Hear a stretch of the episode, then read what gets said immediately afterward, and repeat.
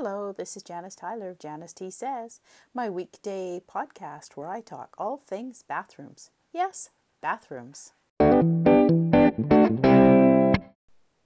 Hello again, and welcome to Janice T Says. This is episode 14, and I'm going to continue talking about luxury in your bathroom. Specifically today, luxury bathtubs. So, what makes a bathtub luxurious? Maybe it's just simply that it's a tub you don't shower in. It doesn't have to be a fancy shape and size, but maybe it's just a tub. Maybe that means you don't have a door on it. It doesn't have a shower curtain that goes gungy. Doesn't have kids' toys in it. But it's just a tub where you can go have a bath. Hey, it's not going to be covered in uh, uh, shampoo bubbles or anything either because nobody's showering in it. If you're a bather, what are the things that become luxurious to you? Is it deep enough to soak? Can you sit in it, pull your knees up, and your knees don't, your knees stay uh, in the water? Uh, how about is it long enough to share with someone? If you sit in the tub and want to read, do you have good light by it? Not just a window that looks pretty during the day, but is there actual light that you can read at night? And how about a table beside your tub? Because you've got to have a spot for the wine or a coffee or a book or maybe some music. And one other thing about a tub, it might just be decorative, but the ability to be able to walk in your bathroom and see a big, beautiful, freestanding, gorgeous tub in front of a window with a view behind it might invoke memories of travels or places you want to be, and that can be luxury in itself, even if you're never going to use it. That doesn't matter. Just don't put any extra functions in it. And on that topic, what are the functions that you can use to make a bathtub luxurious? You can simply have a bathtub that puts the water in it. That's not a bad thing. You might be the sort who is really happy that has a nice slope on the back and you can lean back and it's warm water and it's quiet and you can just feel yourself float. Maybe you want armrests, maybe not. These are things you got to think about. But if you want some functions, you could add jets. Jets are perfect for massage, like your lower back or the bottom of your feet. Nowadays, you can usually specify where you want the jets, how many, might be six, might be eight. Check it out. You probably can do that. Now, I'm going to comment on jets. Uh, they kind of have a picture of, you know, swinging 70s parties and great big almost hot tubs inside the house. That's pretty much gone. That was because the systems weren't great. They got a bad rap. But this has totally changed now. Uh, what was happening is you're actually getting like mold and things building up inside the actual jets. They weren't healthy. So there's a couple things that have changed. Number one, never, ever, ever, ever use anything other than water in your bathtub if you have a jet. You just don't need anything that can coat or corrode or build up. Uh, and then they've really improved the systems, or not improved, just totally changed the systems. And now they have ones that actually purge the air afterwards. So after you have your bath and you go off and you're somewhere else in the house, maybe it's half an hour later, maybe a couple hours later, it will actually turn itself on and you're going to hear it.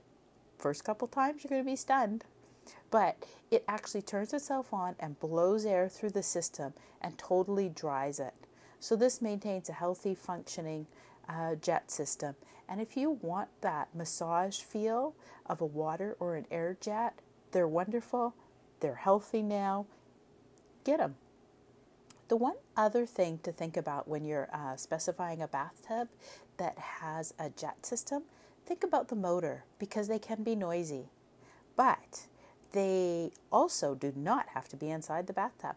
They can be up to usually about 10 feet away, which means you can actually have the motor in another room or inside a closet. It does not need to be near where you hear it. So, my favorite uh, luxury is a heated back. I think this is just too cool. It's actually a pad that's inside the walls of the tub, and they actually heat the back of the bathtub.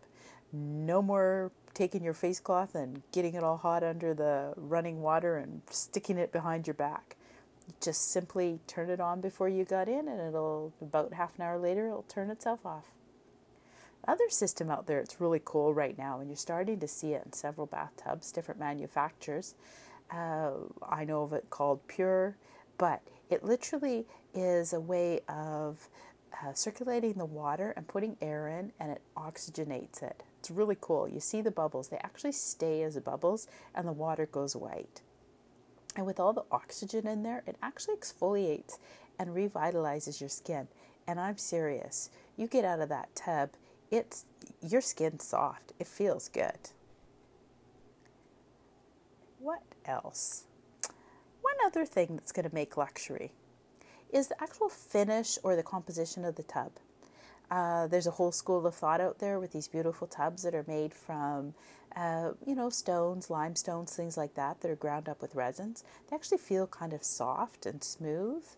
Um, the theory is they hold water, or sorry, the temperature more, they stay hotter longer. I believe that.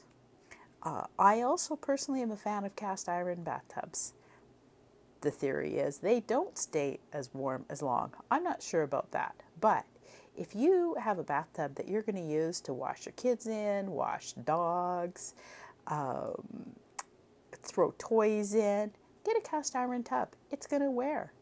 And you don't have to have what you picture uh, one with, you know, a Victorian looking one with feet. They make regular everyday bathtubs in cast iron. They make beautiful modern standalone ones. There's a lot of styles. So think about how you're going to use this tub because to me it's just as much of a luxury to be able to throw everything in the tub with the kids and the dogs and it's all going to be good. Think about that. So before you go out and uh, blissfully go off to buy a bathtub or you go to look at a showroom or you're looking online, do some homework. Figure out how tall you are. Sit in your bathtub.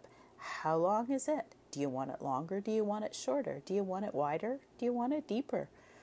These are all the things that are going to make actual luxury to you when you get in the bath. The other thing is, I mentioned before, think about the slope. How much do you want it to lean back? Do you like just closing your eyes and leaning back and floating? Or do you want to sit up a little bit more and read? These are all the things to think about. So, have fun, um, like I said, as an idea when buying a toilet, go test a bathtub if you can. This is much harder to do. There are very few in showrooms, but they might give you an idea of what you want if you want bigger, smaller, shorter, things like that. So, anyways, that's all I have to say today. A quick review on luxury bathtubs. Hope all is well with you. Life's good for me. Uh, tomorrow, I'm going to talk about heated floors because those, of course, are an everyday luxury. If you want to find out more about anything I do, check out janicet.com or on social, follow me at Janice T Studio. And of course, I always want your feedback on my podcast, so go to iTunes, leave me a review, tell me how many stars you are. If you want a specific topic you want covered, put that in there too. So thanks so much for listening. Hope you're having a good time. This is Janice Tyler of Janice T Says. Bye.